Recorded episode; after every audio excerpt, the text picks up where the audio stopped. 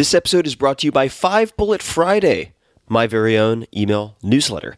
It's become one of the most popular email newsletters in the world with millions of subscribers, and it's super, super simple. It does not clog up your inbox. Every Friday, I send out five bullet points, super short, of the coolest things I've found that week, which sometimes includes apps, books, documentaries, supplements, gadgets, new self experiments, hacks, tricks, and all sorts of weird stuff that I dig up from around the world. You guys, podcast listeners and book readers, have asked me for something short and action packed for a very long time. Because after all, the podcast, the books, they can be quite long. And that's why I created Five Bullet Friday. It's become one of my favorite things I do every week. It's free, it's always going to be free, and you can learn more at tim.blog forward slash Friday. That's tim.blog forward slash Friday. I get asked a lot how I meet guests for the podcast, some of the most amazing people I've ever interacted with. And little known fact, I've met probably 25% of them because they first subscribed to Five Bullet Friday. So you'll be in good company. It's a lot of fun. Five Bullet Friday is only available if you subscribe via email. I do not publish the content on the blog or anywhere else. Also, if I'm doing small in person meetups, offering early access to startups, beta testing, special deals, or anything else that's very limited, I share it first with Five Bullet Friday subscribers. So check it out tim.blog forward slash Friday. If you listen to this podcast, it's very likely that you'd dig it a lot. And you can, of course, easily subscribe anytime. So easy peasy. Again, that's tim.blog forward slash Friday. And thanks for checking it out. If the spirit moves you. Optimal minimal. At this altitude, I can run flat out for a half mile before my hands start shaking. Can I answer your personal question? Now would seem an appropriate time. What if I did the opposite? I'm a cybernetic organism, living tissue over metal endoskeleton. Ferriss Show. Hello, boys and girls. This is Tim Ferriss. Welcome to another episode of The Tim Ferriss Show, where it is my job to deconstruct world class performers of all different types, to tease out the routines, habits, and so on that you can apply to your own life. This is a special in between episode, which serves as a recap of the episodes from the last month. Features a short clip from each conversation in one place, so you can jump around, get a feel for both the episode and the guest. And then you can always dig deeper by going to one of those episodes. View this episode as a buffet to whet your appetite it's a lot of fun. We had fun putting it together. And for the full list of the guests featured today, see the episode's description, probably right below wherever you press play in your podcast app. Or as usual, you can head to tim.blog slash podcast and find all the details there. Please enjoy. First up, Liv Boeree, one of the UK's most successful poker players, winning both European Poker Tour and World Series of Poker Championship titles during her professional career. What the hell happened in the morning? And you can contextualize this however you want. Sure. No, I mean, what happened was I played a bunch of these tournaments, not of ones quite this size, but I'd still played a lot of tournaments at this point. And I was there before before it actually started. Usually, I, people turn up late, but for some reason, I was there in my chair before the first hand was dealt. And I remember they, the company PokerStars, whose event it was, you know, they dimmed the lights. They're like, "Welcome to EPT San Remo, huge. We've got incredible field, blah blah blah." And then they dimmed the lights and they put on on the screens around the room just like a promo, exciting promo you know, video, promo video, you know. And I remember distinctly the music. It was Chemical Brothers' "Hey Boy, Hey Girl," which I always loved. I always loved that song. Yeah, good choice. Yeah, and you know, I was like, "Oh, this is cool. Yeah, I'm excited." And while I was just like listening to it, just like out of nowhere, this like a bolt of lightning felt like. There was like this like and this voice in my head said, You are going to win this tournament. And it sounded like my own voice. But what I can't remember is whether it was I am going to win or you are going to win. But I'm pretty sure it was you are going to win. But it literally sounded like my own voice. And it was sounded so, like your own voice. Yes. So it was like the, you know, when you speak in your head, like the, the voice you hear, like most people have that, right? Like, you know, that Tuesday voice that everyone hears. oh man, I'm letting, letting a lot out here. Um, it sounded like how I would s- sound in my own head Yes, to, to myself. And it said, You are going to win this tournament. And I got this rush of goosebumps. It's even happening a little bit, like the hairs up on my, uh, you know, on my arms. And I remember looking around the room like, did, did I just say that out loud? Did anyone else hear this? And everyone else was just like in their phones or whatever. And I was like, well, that was freaky. And then the lights came back up and they're like, okay, cool, shuffle up and deal. And I was still like stunned and I was like, "Uh, okay, cool. And then like halfway through the day, you know, and then I sort of a little bit forgot about it. But then like halfway through the day, I got in a big pot and I lost half my chips. You know, so it's always a bad feeling when that happens. And I was like, oh man, I'm nearly out the tournament. I guess that was bullshit. You know, so like I had like little multiple moments over the next few days where it clearly was a real thing because I, I like checked in on it. And I even told a friend of mine on What date do you mean checked in on it? Well- Meaning you remembered that it had happened? that it had happened. Well, because obviously the rational explanation to this is that it was just a false memory. You know, Mm-hmm. that I have retroactively remembered something that didn't really happen as a re- way of like making it. exactly. But, but you I have multiple it. points at which you referred to it. Yes, and I even have a friend, my, my my friend Melanie, who was there, and I bumped into her in the in the women's bathroom on like day two, and she's like, "Oh, you got a lot of chips. It's going well." I was like, "Yeah, yeah, uh, things are going well." Really weird. I feel like I'm going to win this. In fact, I almost had a premonition that I did. And she's like, "Yeah, you seem really confident." I- we actually had this conversation, and to the point that she, after I won it, she was like, "What the fuck was that? You like predicted this?" I'm like, "I know. I don't know."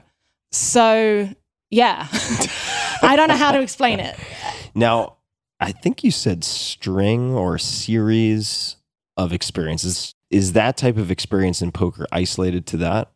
And it doesn't have to be constrained to poker. So it- what was interesting was after Actually, may I, I ask? A, uh, I Mhm. apologize for doing this herky jerky questioning style, but did you have any of those types of experiences when you were younger? No. That you recall? No. no, I was not like a weird kid that, or you know that had.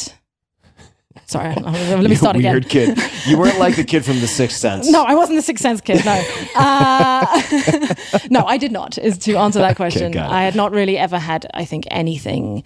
You know, like I never saw a ghost or anything like that. I'm not asking about ghosts. I mean, well, to don't this is lump this, me in with the ghost hunters. Come on. I want to just paint the picture of that. I was a very, in fact, like a deep skeptic. Right. Well, you still are a deep skeptic in a lot of ways. right Yeah. but like certainly then like i'd never had anything weird that i couldn't really explain in got any conventional way i'd certainly not had any time loops or anything like that or weird voices in my head but yeah to answer your question of like is it a sort of common thing in poker No, not so much common thing in poker, but have you since had more of those types of experiences? not of like explicit premonitions no i'm not nothing even close to that i have had one really notable thing that i am happy to talk about it it's If you change your mind, we can cut it later. Exactly. For want of a better word, I had an extreme energy healing, an almost accidental one. So it was a few years ago, and seemingly out of the blue, I started getting this very unpleasant sensation in my ear where particularly it was like a sort of low frequency buzzing, humming quite frequently. Like so, so some, some kind of tinnitus yeah. but it was almost like a pressure. And voices, particularly men's voices, became distorted to the point that they were unbearable to listen to. And it was really bumming me out. It would come in like clusters. I would have it like for a few hours and it would go away and come later on in the day. And it was stopping me from doing any social events because any loud scenario was unbearable, but particularly men speaking, I just couldn't handle it. And this went on and off for a few months. And I went and saw a doctor, multiple doctors, and had hearing tests. And they said, "Oh, you're losing your hearing and the, the low frequencies of your of your hearing in that ear. We think you have Meniere's disease. Meniere's is this degenerative thing which usually people end up completely deaf." When they have it, where basically the nerve cells in, in the inner ear start dying, and they don't really know why. They think it's something to do with like salts and ion channels, and it's incurable as far as they know. And so I was told that's what I probably have. And they were like, it's pretty, we're really sorry. It's, you know, it was just bad news to find that out. And also because one of the symptoms of it is you start having balance problems as well. You get like these vertigo attacks and people be like vomiting and so on. And so you can imagine I was like really down in the dumps finding this out. And then cut to three months later or so, go to Burning Man. And I have for the first time one of these vertigo attacks one of the days. I mean, I wasn't completely sober, but it was not a good time, as you can imagine, having a vertigo attack while not being sober for the first time. So I was then really down in the dumps. And then on the last night of the burn, I was talking to some friends and started talking to this girl who I kind of, I don't know that well, but she's a friend of a friend. And I mentioned about my ear. And she's like, oh, well, I, I do energy healing. I'm an energy healer. I was like, I, I don't know what that is, but sure, do whatever you want to do. Yeah, have a go. She's like, I, I can try.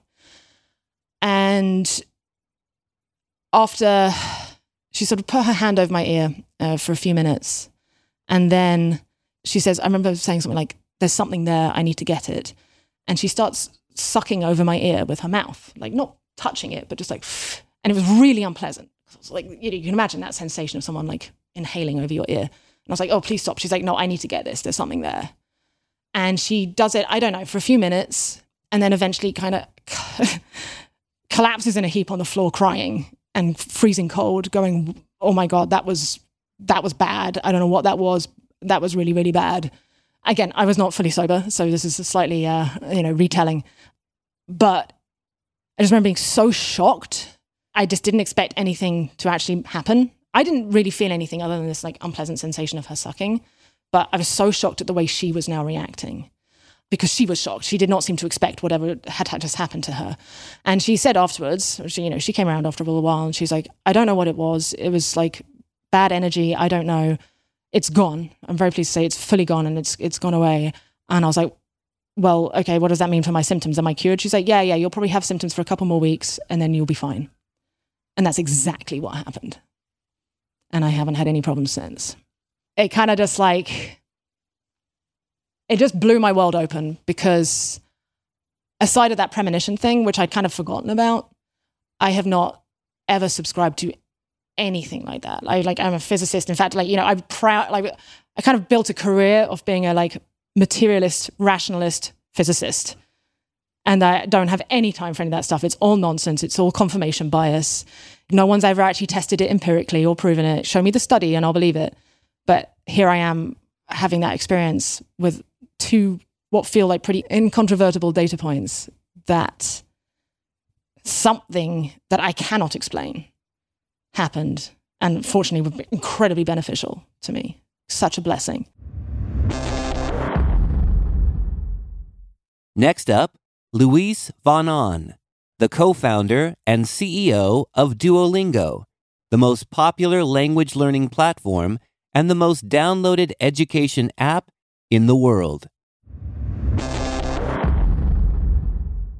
Let's also come back to the org chart. And Layla, could you describe how that was done, what it ended up looking like, what were the implications and just kind of walk us through that. And I remember in our first conversation, I told the story of maybe not the best example, since it is ultimately has been superseded by Netflix and superior technology. But Blockbuster, back in the day when Blockbuster as a company was a, about to become a Blockbuster, brought in, I believe, someone from McDonald's, an exec, to specifically help them with org chart design. I've never designed an org chart. So could you just describe what happened and where you landed with it?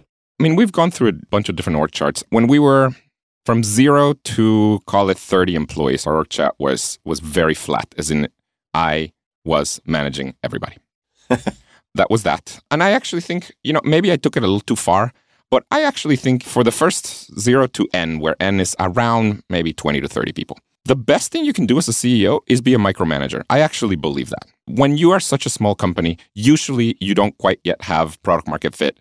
You haven't really figured everything out. You have one goal get the product market fit. And I don't think you should be in the business of coaching people for this or that. No, no.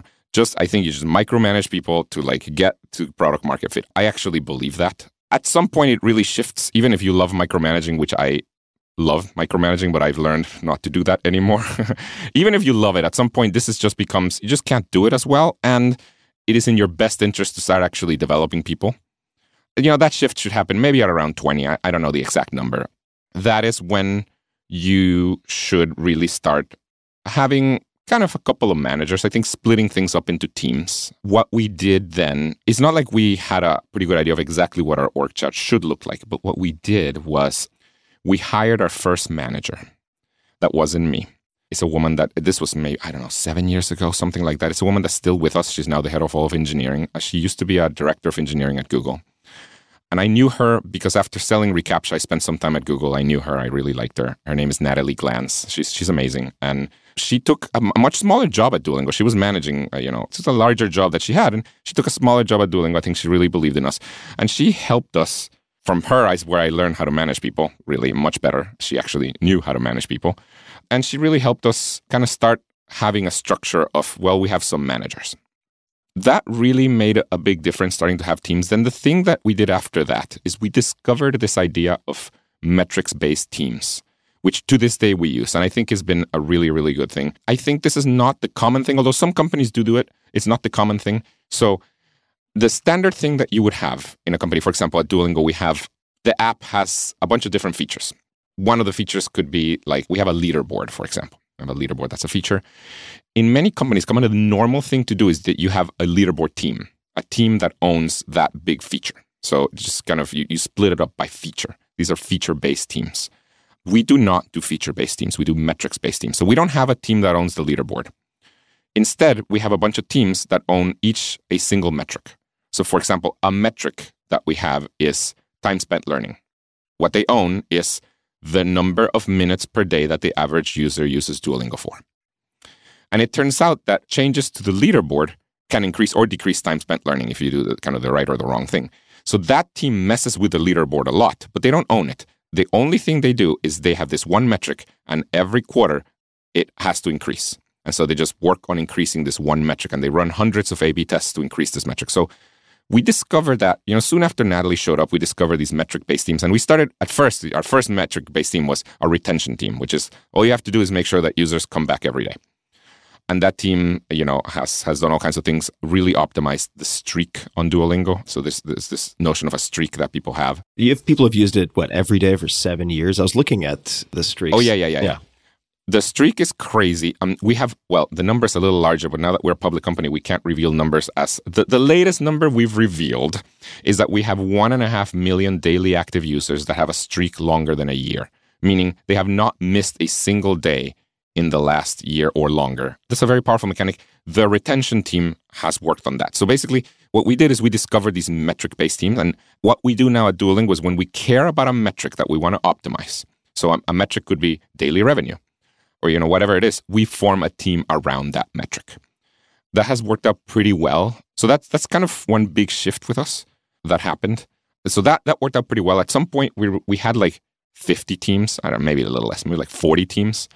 That was starting to become we use the term goat rodeo. It started to become this craziness.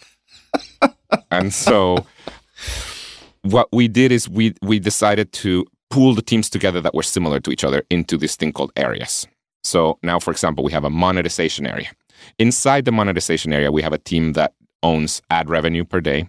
We have a team that owns subscription revenue per day. And then we have another area called the growth area where it's just growing our active users. We have a team that owns time spent learning. We have a team that owns retention. We have another team that owns new user retention, etc. And so we split up into areas. And that's how we're split up now. And what has been really good is, and the shift for me has been, it went from micromanager to kind of learning how to manage to now what I do is I, you know, I'm a manager of managers. Well, I'm a manager of managers of managers of managers, but at some point that kind of doesn't matter that much. You're just a manager of managers is kind of what matters. And I've learned how to start managing managers much better. i I've gotten good at it. Next up, Noah Feldman, a Harvard professor, ethical philosopher and advisor, public intellectual, religious scholar and historian, and author of 10 books, including his latest, The Broken Constitution Lincoln, Slavery, and the Refounding of America. Do any books come to mind or people who you find or that you find particularly interesting or informative with respect to geopolitical strategy brinksmanship on this geopolitical three dimensional chessboard or warfare in any capacity. For people who would like to get a better understanding of how these games are played, maybe historical precedents, how different conflicts have turned out depending on different stratagems used by opposing parties, for instance. Any books or people you find interesting?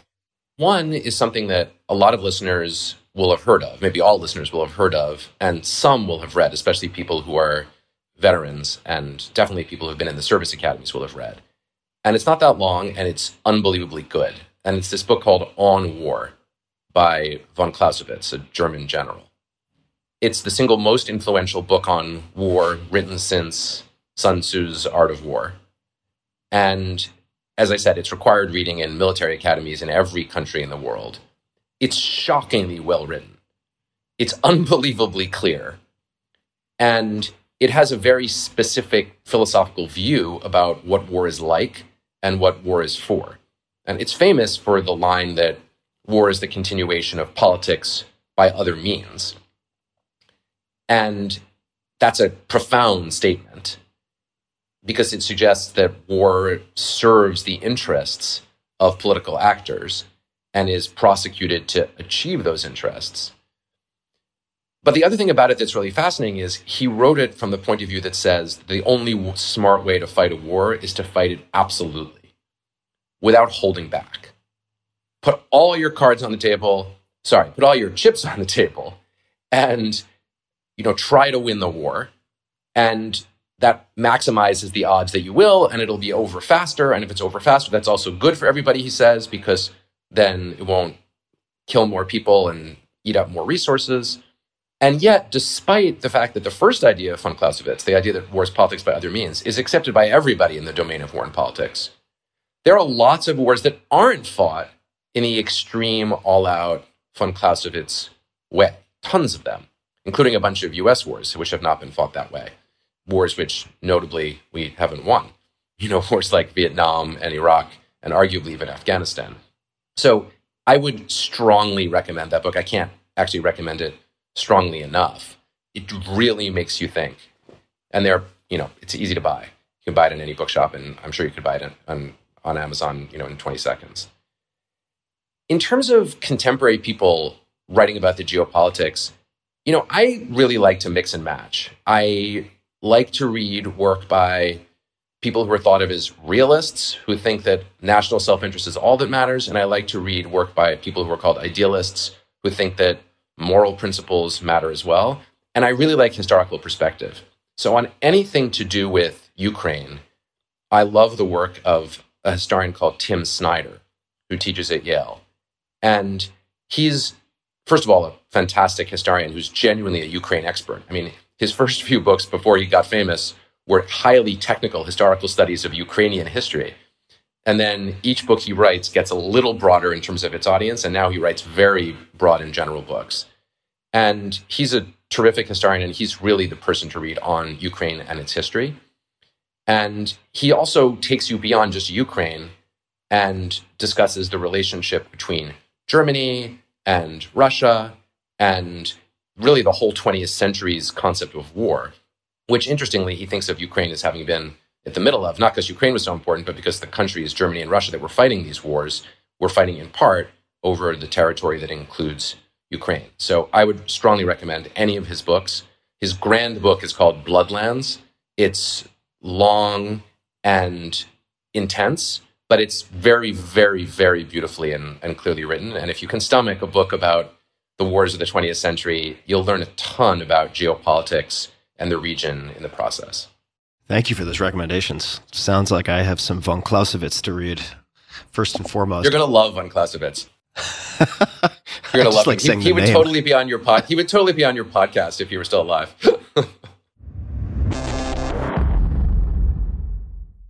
Next up, Balaji Srinivasan, angel investor, entrepreneur, and author of the new book, The Network State How to Start a New Country, which is also available for free at thenetworkstate.com.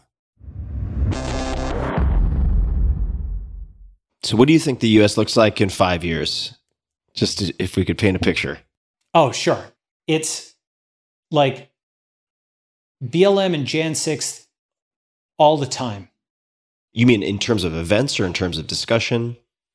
In terms of there will be mobs that are gathered online, there will be, it's like stochastic network warfare between two groups. Is it five years? Might be 10 years. I don't know the exact time frame. It could happen faster, it could happen slower. But fundamentally, I think the catalyst is if you look at interest rates and you look at the graph, have you ever look at look at like the long-term graph of interest rates? Yeah, I have actually, but we should put it in the show notes for people. We should put it in the show notes because I just want to find this graph uh, long-term chart. So if you go to this graph and you click max. All right. So this is tradingeconomics.com slash united hyphen states slash interest hyphen rate. Yeah. So United States interest rate, United States Fed funds Yep. rate at tradingeconomics.com, right? And you click max on this chart. I'm looking at max. Mhm. Okay. And so what do you see? You essentially see something where over a, you know, 40 year time frame, you have a trend which is very much down and to the right. Yeah? Yep. And what that is is it's basically this is something where one of the things I write about is and Dalio has actually also talked about this. There are trends that affect humans that are longer than the cycles that we're intuitively familiar with. For example, you're familiar with the cycle of your breath. That's a few seconds, right? You're familiar with a day. You're familiar with basically the seasons of a year. And that's actually what most people are familiar with. Beyond that, maybe the election cycle, you know, in four years, or the longest thing somebody might be familiar with, frankly, are venture capital funds or startups, which are like 10 year cycles. That might be the longest thing where you can run an experiment and see a few reps of it in a five or 10 year time frame over your life, right? A venture capitalist might see hundreds or thousands of five or 10 year long experiments that most people don't really track things over that time frame. And any normal human cannot really track things over 40 or 50 years. You have to kind of dedicate your life to that, right? So anything that's happening over multiple decades, you really need really good charts and stuff to see what the heck is happening. This graph is one of the best and most important because it's so unambiguous. And what it shows is essentially that the US economy, we have run out of juice. The Federal Reserve being able to print money and so on, it just keeps going down on this trend like interest rates. And if you notice, every time they try to jack it up, it has to be pushed back down and kept down for longer and longer and longer. If you're seeing that in that graph. Yeah. And now the next time when they're they're going to be forced probably to bring interest rates all the way to the floor, maybe before the 2024 election. And I think you will see very serious inflation as a function of that because they'll print money and we'll actually have genuine goods shortages because we have all these supply chain things that are hitting. You have China doing its crazy, you know, uh, stuff with the, with the ports and the COVID lockdowns. You have the uh, you, do you know the slow steaming regulations? I do not know the slow steaming regulations. Basically, like you know, some ESG thing. This is a great example of how like moral, you know, the moral flippening. I'm getting this secondhand, so I might have it wrong, but I believe it is reducing the speed of cargo ships to cut down carbon emissions. Let me just define two things real quickly. So you mentioned Dalio, just for people who don't Yeah. know, Ray Dalio, former, uh, let's just call him head principal at Bridgewater Associates, at least at the time that I interviewed him, largest hedge fund in the world, about $175 billion or something like that. ESG, environmental, social, and governance factors. So just that bleeds into the what you were just discussing. So please continue. just to summarize it, basically, we have more money. They're eventually going to need to print again. We have literally fewer goods where China's cutting off supply. There's sanctions. There's wars like Ukraine. There are COVID lockdowns. There's stuff like slow steaming, which is this huge self inflicted wound by the ESG thing where every single container ship in the world has to slow down now. So you have a lot of things that can sum up into something where it gets nonlinear fast. And if that happens and you do have not just the inflation we have now, but genuine serious inflation or even hyperinflation, that is when society comes apart in the US because, I mean, people have been so freaking angry at each other during the 2010s in a relatively booming market. Like in the 2010s, up until 2019, things were like dec- decent economically, but man, were people mad at each other. And when there's like actual genuine scarcity, if that does happen, if physical goods are hard to come by and your inflation, you know, inflation's destroyed your currency and so on, and you have a country where people are heavily armed and they're yelling at each other on social media, and you've got 50 governors, like you've got a very potent cocktail for bad things. And we've sort of seen this in lots of other countries that frankly America was involved in in you know partially destabilizing like look at Libya or something like that or Mexico or what have you. But that people just really do believe on some level quote it can't happen here. Um, but I think American anarchy unfortunately is sort of where we're heading. And what exactly does that mean? You know I'll try and paint a picture. So first of all in 1861 if you go and look at the map in 1861 you have the Union and you have the Confederates, and it's the ideological and the geographical coincide. You have the North and you have the South.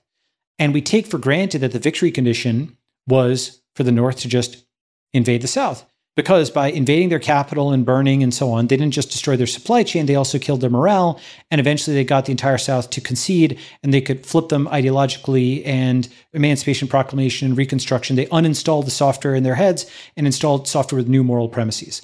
Same in World War II invade Nazi Germany, denazify them, capture the capital. The ideological and geographical coincided. And that's how we think of wars as working. Now, today, though, if you go and look at a map of the US and you look at Republican Democrat, it's not in clean states. It's very fractal. It's at the individual county level. You've got a little red here, a little blue here, purple here. It's extremely grouped together. It's fractal. And so what that means is that in physical space, these two nations are cheek by jowl. But in digital space, as that graph I showed you showed, those two social networks are just clustered apart in digital space. They are separated in digital space. Did I show you that graphic? Did you see it? Yeah, you did. Mm-hmm. Yeah, I got it. Okay. And, and we'll and we'll put this uh, we'll put this in the show notes for everybody. Mm-hmm. So when you see that graph, you're like, oh, okay. So in physical space, people are cheek by jowl, but in digital space, they're far apart. And that's where the battlefront is. And you can reconceptualize the last several years as a social war. Because if in a physical war, the goal is to invade territory, in a social war, the goal is to invade minds. And now when we think about cancellation, deplatforming, hashtags, et cetera, et cetera, the point is that what you're trying to do is get a node on their side to flip from blue to red or red to blue. And how do you do that? Because they're now uttering your hashtag slogan, right? BLM or MAGA or something like that. They're uttering that slogan. That node is flipped. It's like capture the flag. You're seeing from their utterance that they are saying the thing that indicates that they're now on your team. They're raising a flag over their company, etc. And you are able to cancel and silence those people who are saying things that are contrary to your view and so on and so forth. It is essentially something where because you are constrained from using physical violence, since what are you going to do? Invade a cornfield, invade a city? That doesn't actually work. You're winning digitally. It's digital warfare. Now, when I say constrained from using physical violence, as we've seen, that's actually, we're starting to see stochastic digital violence. You know, the Proud Boys and Antifa and so on punching it out in the street, that's actually an extremely unusual thing in the 90s and 2000s America. You just never saw like left and right wing militias punching it out in the streets. But you see that now. That's actually something which is de rigueur. I don't know. We're on the hundredth or 300th. It's like it's like an event. You wouldn't be like totally shocked that that's happening. That political violence is happening in America, but it is, and it's on a ramp. And so you put all that together, and basically what I see is serious inflation. You know, Bitcoin mooning, and then the U.S. government trying to freeze or seize the Bitcoin with something that's similar to Executive Order 610, 6102.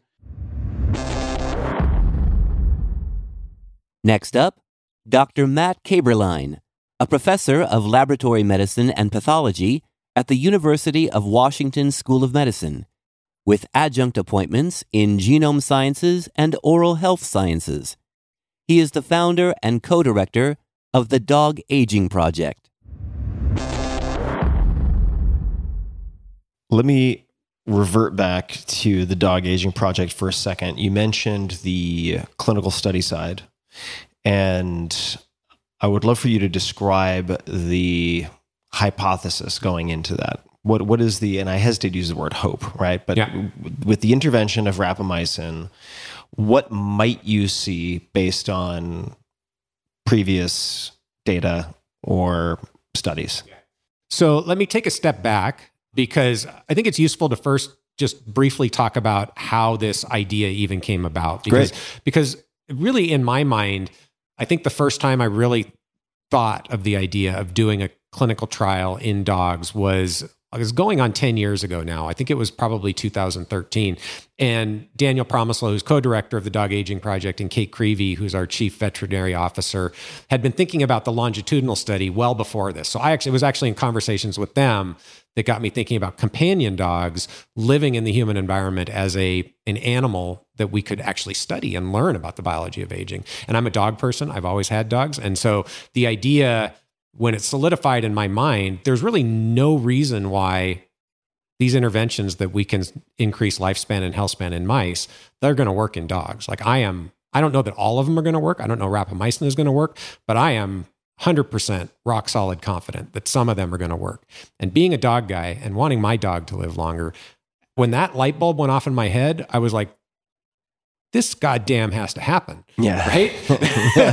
this has to happen. And so that was really what got me on the path of then thinking, okay, how do we do it? How do we actually how do we start that process? How do we actually test whether or not an intervention, I hadn't settled on rapamycin at that time, would have this effect in dogs. And so that was the process of going through how do you set up a clinical trial? One thing to consider is companion dogs very much like people's children. So you kind of think about a clinical trial the way you would a pediatric clinical trial. You really have to be sure whatever intervention you're using isn't going to kill somebody's dog or harm somebody's dog. So these are all the things that I started thinking about. And I settled on rapamycin because there was enough evidence at that point to convince me that it could be done safely. That was really the only concern with rapamycin based on the side effects that I talked about in organ transplant patients, that it could be done safely. And because it was our best bet for the interventions that we knew about then, and I would say still now, for being likely to have an effect on lifespan and health span for the reasons that we've sort of already gotten into. So, what might we expect based on what we know in mice? So, I talked about some of the tissues where rapamycin makes things better. There are many other tissues where it hasn't really been looked at in that context of better, but where at least if you give it lifelong, the declines are delayed. At a minimum, we can say that. So that's true in brain. It's true in kidney. It's true in liver. It's May I pause for a second? Yep. What type of degeneration or changes are delayed or reversed in the brain? This has been studied both in the context of normal aging and in mouse models of Alzheimer's disease and other neurodegenerative diseases. In every case, you see improvements in function. So these are behavioral tests in mice. There are these water maze tests, things like that, right? So to the extent that they are actually telling us what we think they're telling us about cognition, you see improvements in the rapamycin treated mice versus the control Got it. mice. So it's performance, task so- performance so based. Definitely, those functional measures are the ones that I put the most faith in, right? Got it. I think, sure, you want to see changes in pathology and molecular biomarkers and things like that. I don't care if the biomarker changes if it doesn't make it function better, though. So that's why I start there. But people have done lots of studies looking at cerebral blood flow. So that's one model that's been put forth. There's decreases in neuroinflammation, as we would expect, given the effect of rapamycin on inflammation and increases in metabolic function or mitochondrial function in the brain. So there are plausible molecular mechanisms by which rapamycin could be having these effects. And that's pretty much true in the other tissues where rapamycin has been shown to have effects is a lot of people have been studying this and made I think reasonable models at a molecular level for how rapamycin is acting. So I'll just I'll cut it short and just say pretty much every tissue where people have looked, you can find evidence that function has been at least preserved. The one that might be worth commenting on briefly and, and coming back to, because we touched on it, is muscle. So early on, there was a lot of concern, I think, particularly am, among muscle biologists, that rapamycin would increase sarcopenia or, or enhance muscle loss with aging and make things worse. And that's because it's known in muscle biology that mTOR promotes muscle growth, or at least it's required for protein synthesis, which is part of muscle growth. So the conventional wisdom was that when you inhibit mTOR, that would lead to a decrease in muscle mass, muscle function. Several studies now in both mice and rats have shown it's exactly the opposite. You maintain muscle function better with age when the mice or the rats are given rapamycin. Now, dose is probably important. So I do think if you were to push the dose too far, you know, you might impair muscle growth or muscle maintenance. But at the doses that also extend lifespan and have all these other effects, muscle is actually functioning better in old animals than in control animals. And this is why I constantly, I constantly tell the people in my lab and, and other scientists, you got to do the experiment. You cannot go into it thinking that you know the answer and not do the experiment because your dogmatic belief says this is how it's going to work. You got to do the experiment. So, based on the mice data, let's just say lifespan in terms of percentage Yeah. increase in this case, what might be the the range?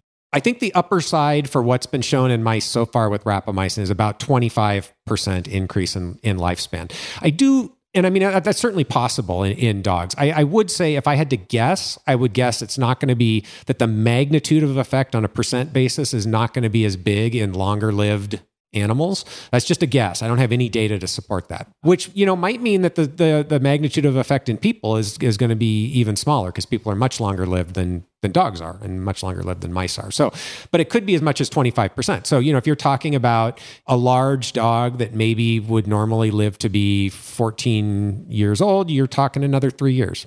Study worth doing. I say that as I'm looking around you to my dog Molly, Yeah. seven years of age, laying on the floor. And the function matters, right? I mean, the function really matters. Absolutely. I think most people would agree that the function matters more than the absolute lifespan. I think almost everybody says, if you ask them, you know, would you want to live longer? They're like, no, not if I'm going to live longer in a decrepit state. Now, is it fair to say that that is one of the valid criticisms of at least certain forms of, say, caloric restriction? Well, I don't know, maybe. I mean, I wouldn't necessarily pick on caloric restriction. I think there's evidence that, at least in mice, that caloric restriction can maintain function later in life as well. Now, you could make an argument about quality of life for sure. I would pick on caloric restriction then in people. But I think the general question is that a valid concern in targeting the biology of aging?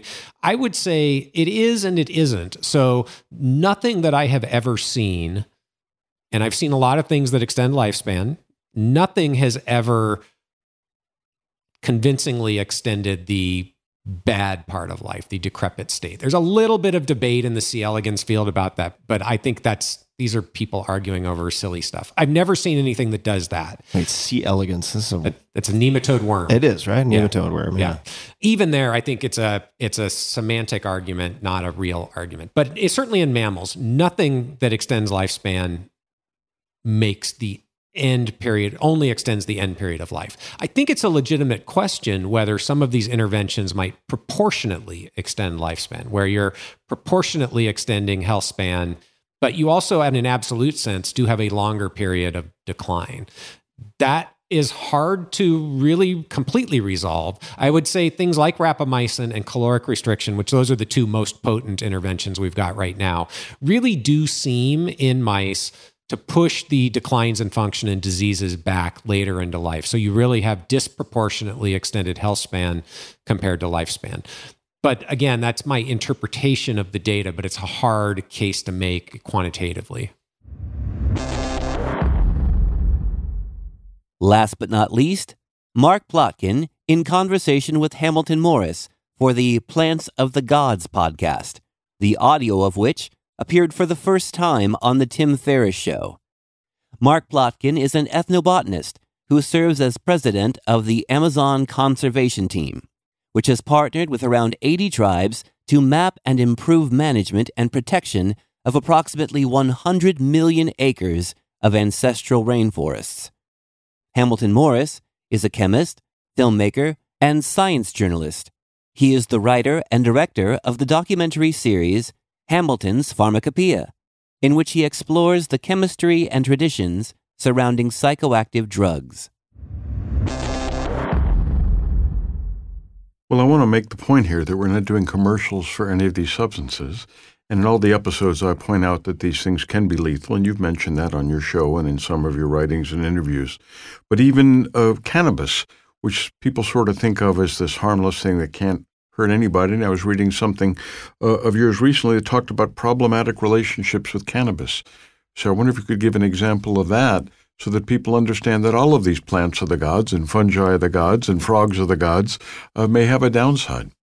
Yeah, I think it's it's very important to have a balanced perspective on these things because there's been something really polarizing about the way they've been publicly discussed from the very beginning. They're either a panacea that's going to cure all of society's ills, they're going to prevent us from being mean to each other, they're going to end all wars, or they're poisonous agents that will destroy your mind and leave you intellectually crippled.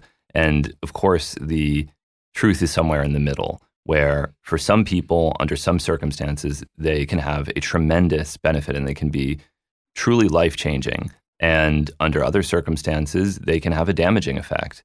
And with you know, cannabis, I think is an interesting example because it also includes the political dimensions of all this. Because the people, the people that have been using these substances for decades have been persecuted, and that creates a sort of insecurity complex. Understandably, justifiably, if the government says that this is dangerous and they're willing to lock you in a cage for it, if your employer can terminate your employment if they find traces of this substance in your hair or your urine, which is an insane invasion of privacy that nobody should tolerate, then it makes sense that you'd want to really stand up for this stuff and say, hey, wait a second. It's never killed anybody. It's safer than alcohol, safer than tobacco. This stuff is innocuous. And in fact, you can smoke it every single day and you'll be totally fine. And in many instances, that might be true, but that doesn't necessarily mean that you should. And it doesn't mean that we, I think this is the tendency is we go too far in one direction or another. And a lot of it has to do with this, um, yeah, this insecurity from people demonizing these substances for so long. Agreed. But uh, can you give perhaps an example of a problematic relationship with cannabis? Because uh, your your point is well taken, but that is even cannabis can have a downside. Oh, certainly. Yeah. I mean, I think one of the most interesting examples is there's a disorder called cannabis hyperemesis disorder. Are you familiar with this? Um, it wasn't described into in the medical literature until somewhat recently. It's a very odd phenomenon where people who smoke enormous quantities of cannabis will start vomiting continuously. And the only thing that relieves their nausea is taking a hot shower. And people started showing up in emergency rooms when they ran out of hot water because they couldn't control their vomiting. And this seemed really bizarre because wait a second, people have been using cannabis for thousands of years. What are the chances that now, all of a sudden, a new cannabis related disorder would emerge? It couldn't be the cannabis itself. It must be a pesticide. It must be some contaminant in the cannabis. Otherwise, how could this possibly be explained? And the explanation is that yes, it is the cannabis itself. This is a product of chronic hyperstimulation of CB1 receptors. And the reality is that people are smoking more cannabis now than any other time in human history. So new use disorders are actually emerging. And although this is described as a somewhat obscure phenomenon, it's not as obscure as people think. I've known two people that had this disorder, both of whom didn't know they had it. And and it's especially insidious because cannabis has an antiemetic effect. So you're nauseous. You think, oh man, I'm so sick.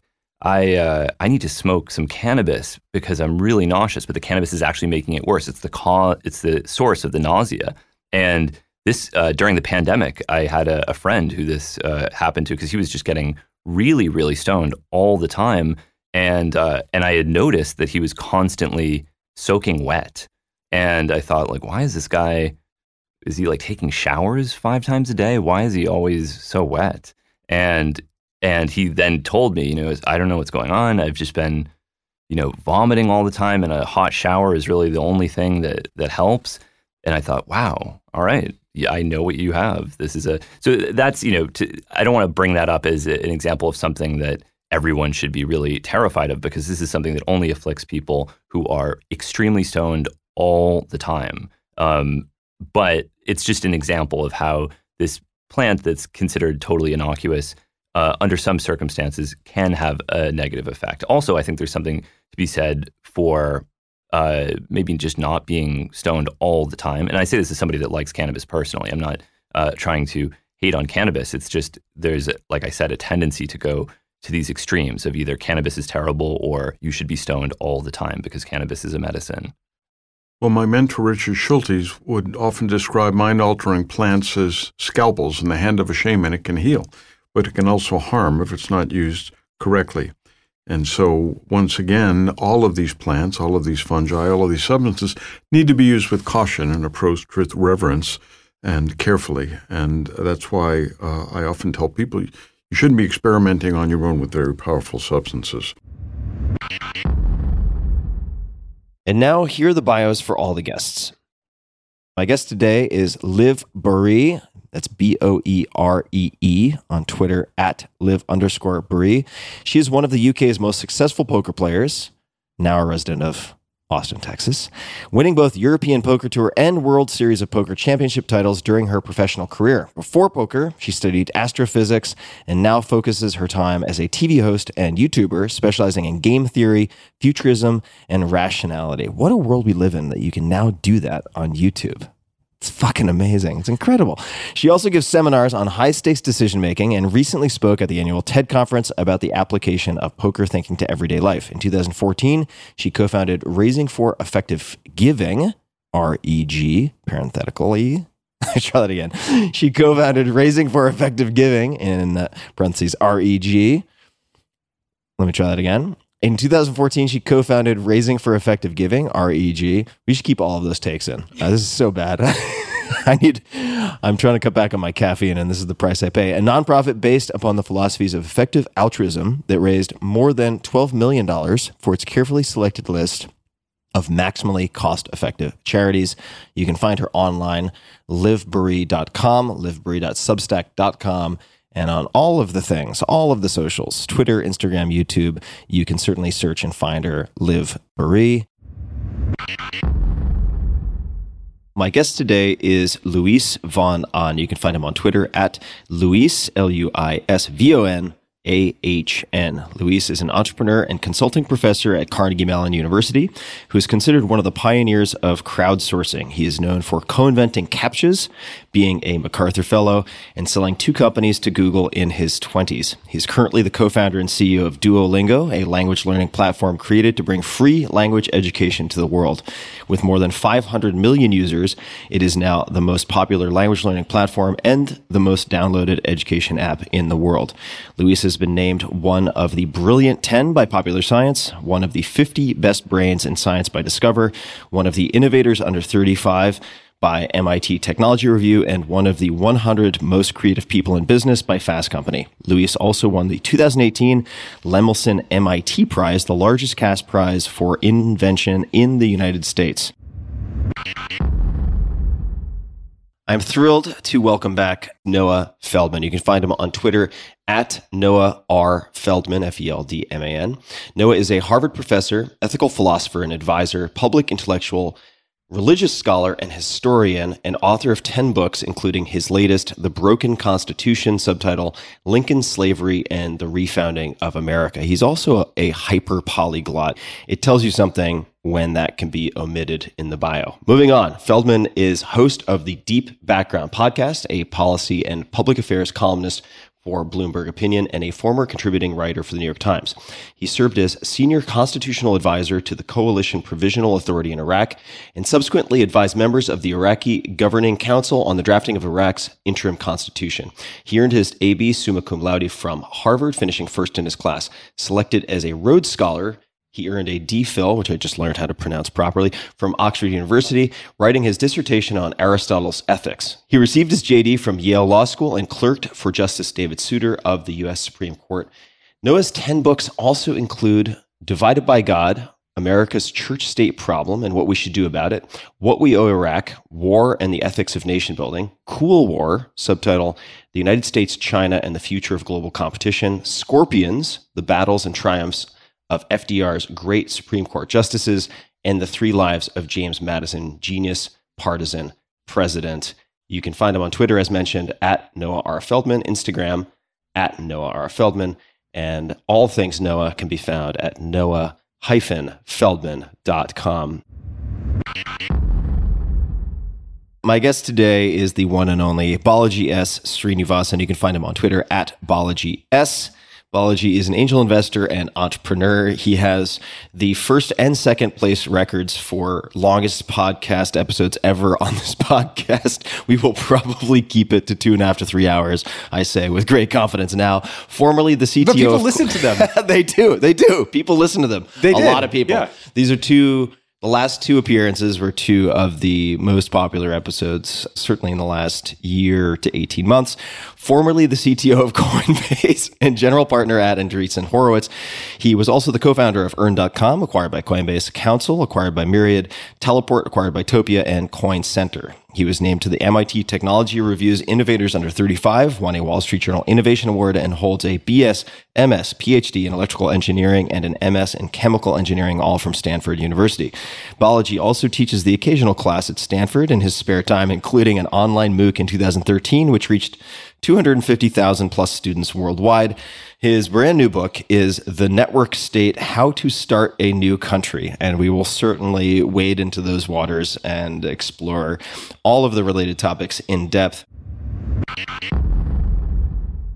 My guest today is Dr. Matt Kaeberlein. You can find him on Twitter, M Kaeberlein. Let me spell that for you K A E B E R L E I N. And Matt is a professor of laboratory medicine and pathology at the University of Washington School of Medicine with adjunct appointments in genome sciences and oral health sciences. Dr. Kaeberlein's research interests are focused on understanding biological mechanisms of aging in order to facilitate translational interventions that promote health span and improve quality of life for people and companion animals. Dr. Kaeberlein is the founding director of the University of Washington Healthy Aging and Longevity Research Institute, the director of the NIH Nathan Shock Center of Excellence in the Basic Biology of Aging at University of Washington, director of the Biological Mechanisms of Healthy Aging Training Program and founder and co director of the Dog Aging Project. You can find him online at kaeberleinlab.org, again on Twitter at mkaeberlein, and we will link to all the other social, LinkedIn, etc. in the show notes at tim.blog slash podcast. Welcome to the Tim Ferriss Show, where it is usually my job to deconstruct world class performers to tease out their routines, habits, etc., that you can apply to your own life. This time around, we have a very special edition of this podcast featuring two of your favorite guests from the past, Dr. Mark Plotkin and Hamilton Morris. Mark takes over my duties as host and interviews Hamilton for an episode of the Plants of the Gods podcast. You, my dear listeners, are hearing this audio before anyone else, so it's a Tim Ferriss Show exclusive. I've previously featured some of my favorite episodes from the Plants of the Gods podcast here on this podcast, and you can find all of those at tim.blog slash plants of the gods. These episodes cover a lot of fascinating ground. So let's get to the bios. Who is Mark? If you don't know, Mark on Twitter at Doc DOC. Mark Plotkin is an ethnobotanist who serves as president of the Amazon Conservation Team, which has partnered with roughly 80 tribes to map and improve management and protection of roughly 100 million acres of ancestral rainforests. He is best known to the general public as the author of the book Tales of a Shaman's Apprentice, one of the most popular books ever written about the rainforest. His most recent book is The Amazon What Everyone Needs to Know. You can find my interview with Mark at tim.blog slash Mark Plotkin. That's M A R K P L O T K I N. And the guest, his guest today is Hamilton Morris. Love Hamilton. Hamilton on Twitter at Hamilton Morris, M O R R I S, is a chemist, filmmaker, and science journalist. A graduate of the New School, he conducts chemistry research at St. Joseph's University. Hamilton is the writer and director of the documentary series Hamilton's Pharmacopoeia, Pharmacopoeia, depending on how you like to say it, in which he explores the chemistry and traditions surrounding psychoactive drugs, very often subjecting himself to personal intake. You can find my most recent interview with him at tim.blog slash Hamilton. And what you're about to hear is a tightly packed 60 minute interview. Mark and Hamilton cover the history of different psychoactive substances, Timothy Leary's legacy, the drunken monkey hypothesis, conservation, microdosing, the differences between 5-MeO, DMT, that's 5-methoxy dimethyltryptamine, and DMT, a disease that afflicts people who smoke enormous quantities of cannabis. Yes, really. The impact of the placebo effect, synthetic versus natural options in this psychoactive spectrum of things, the role of ritual, and much, much more. Hey guys, this is Tim again. Just one more thing before you take off, and that is Five Bullet Friday. Would you enjoy getting a short email from me every Friday that provides a little fun before the weekend? Between one and a half and two million people subscribe to my free newsletter, my super short newsletter called Five Bullet Friday. Easy to sign up, easy to cancel. It is basically a half page that I send out every Friday to share the coolest things I've found or discovered or have started exploring over that week. It's kind of like my diary of cool things. It often includes articles I'm reading, books I'm reading, albums, perhaps, gadgets, gizmos, all sorts of tech tricks, and so on that get sent to me by my friends, including a lot of podcast guests. And these strange esoteric things end up in my field, and then I test them, and then I share them with you. So if that sounds fun, again, it's very short, a little tiny bite of goodness before you head off for the weekend, something to think about. If you'd like to try it out, just go to tim.blog slash Friday. Type that into your browser, tim.blog Friday. Drop in your email, and you'll get the very next one. Thanks for listening.